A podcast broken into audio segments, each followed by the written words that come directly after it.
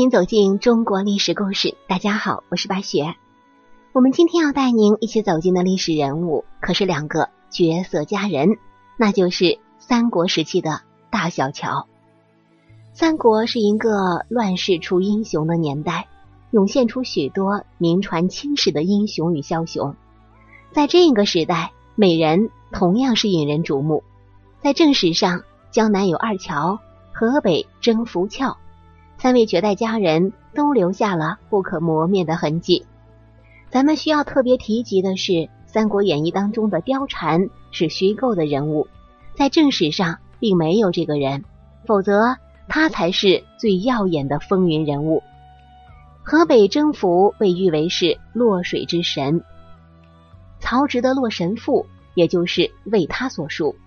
甄宓本来是袁绍次子袁熙的妻子。袁熙死后被曹丕纳为妾室，又被称为甄夫人。她是魏明帝曹睿的生母。三十八岁的时候被曹丕赐死。曹睿即位之后，追封甄氏为文昭皇后。相比之下，江东大小乔无疑是更惨的结局。说起这个大乔，她是乔公的大女儿，是东汉末年的绝色美女。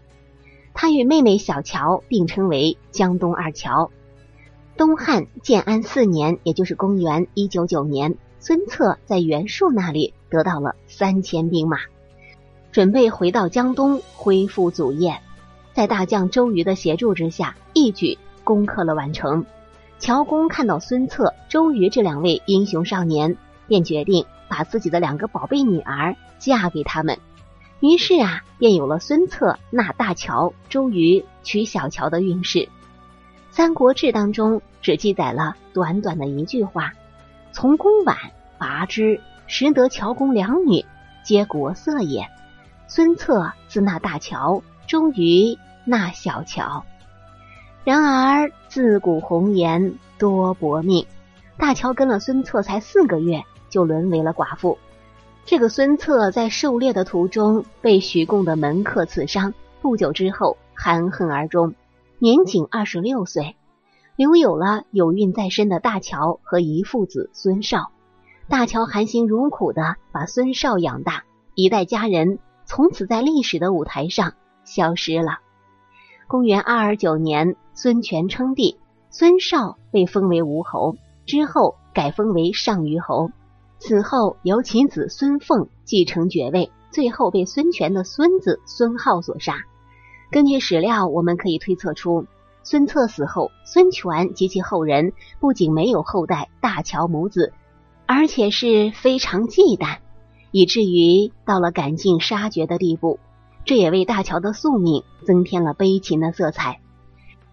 相比之下，小乔的运气要比姐姐好得多。他和周瑜一起生活了十一年。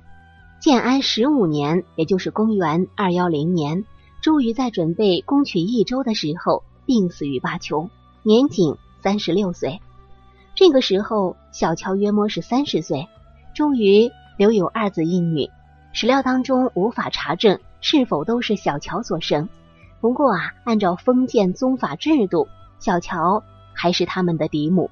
由于周瑜生前战功赫赫，孙权对其后人特别厚爱。小乔的女儿在历史当中没有名字的记载，嫁给了孙权的太子孙登。如果不是孙登在赤乌四年病卒，那个时候啊，孙登才三十三岁，这个小乔的女儿就几乎可能是皇后了。她的长子周循上公主，拜其都尉，颇有周瑜的遗风。可惜的是，又是英年早逝。次子周应娶了宗室之女，封都乡侯，却因为蓄淫自恣，废爵迁徙，但最终仍被孙权赦免。咱们可以看一看，大乔二十岁守寡，小乔三十岁守寡，受制于封建礼法和门户地位，他们两个人自然是不能再嫁了，只能相互帮扶，抚养子女长大成人。在岁月消磨中，寂寞的老去。罗贯中在《三国演义》中，为了突出曹操的好色形象，在第四十四回智击周瑜一节里，借诸葛亮之口说，曹操曾发誓曰：“吾医院扫清四海，已成帝业。医院得江东二乔，置之铜雀台。娱乐晚年，虽死无恨矣。这只是罗贯中小说的一家之言，并不是历史的真相。好了，朋友们，咱们今天的故事啊，到这里就结束了。感谢您的收听，喜欢的朋友欢迎点赞转发，也欢迎您评论留言。下期我们将带您走进姚启圣的故事，一起来看一看奴才是怎么炼成的。我是白雪，下期再见。